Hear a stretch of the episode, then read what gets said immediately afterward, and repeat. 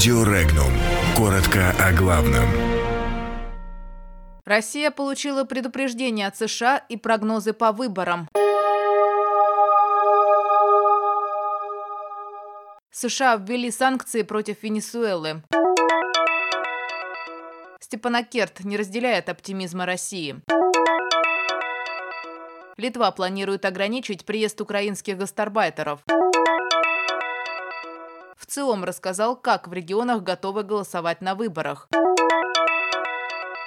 Медведев заявил, что объединение Волковского и Александринского театров приостановлено. Новый пакет санкций США против Венесуэлы, затрагивающий Центральный банк республики, является предупреждением для внешних участников, включая Россию, поддерживающих закона избранного президента Николаса Мадура, заявил советник американского президента по нацбезопасности Джон Болтон. Болтон назвал приезд российских военнослужащих в Венесуэлу для выполнения своих обязательств в рамках договора о военно-техническом сотрудничестве в марте провокационными действиями, которые якобы подрывают безопасность в регионе. По его словам, лишь присутствие военнослужащих из России и Кубы в Венесуэле якобы помогает удерживать власть Мадуро.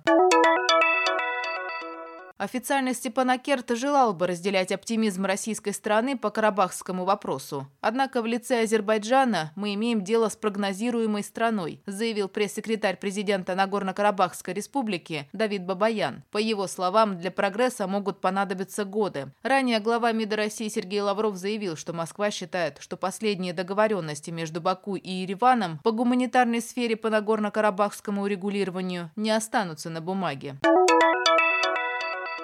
Правительство Литвы предложило с 2021 года ввести квоты на трудоустройство мигрантов из третьих стран. Предложение отправляется на рассмотрение парламента. Размер квоты будет ежегодно устанавливать Литовская служба занятости. Если квота исчерпана, то запрещать въезд трудовых мигрантов не будут. Однако дальнейшее трудоустройство в Литве будет зависеть от оценки ситуации в конкретном сегменте рынка труда. Квоты не будут распространяться на высококвалифицированных специалистов. В 2018 году в Литву официально прибыло прибыло 52 тысячи трудовых мигрантов. Правительство не детализирует, из каких стран, однако признает, что в основном это граждане Украины.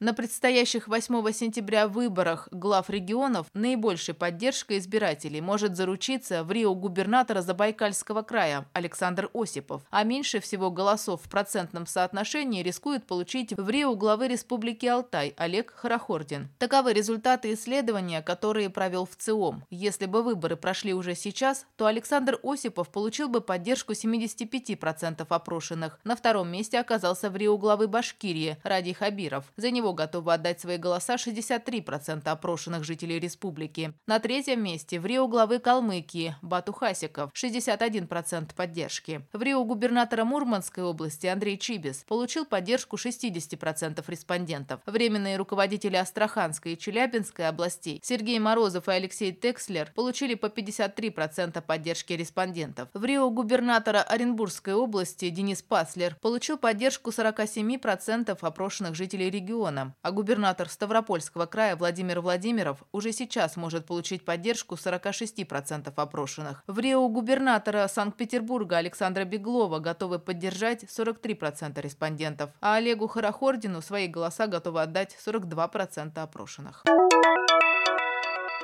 Идея об объединении Волковского театра в Ярославле и Александринского театра в Петербурге не была проработана, заявил премьер-министр Дмитрий Медведев.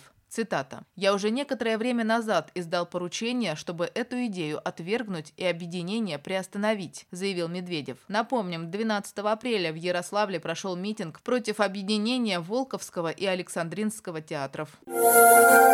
Подробности читайте на сайте Regnum.ru.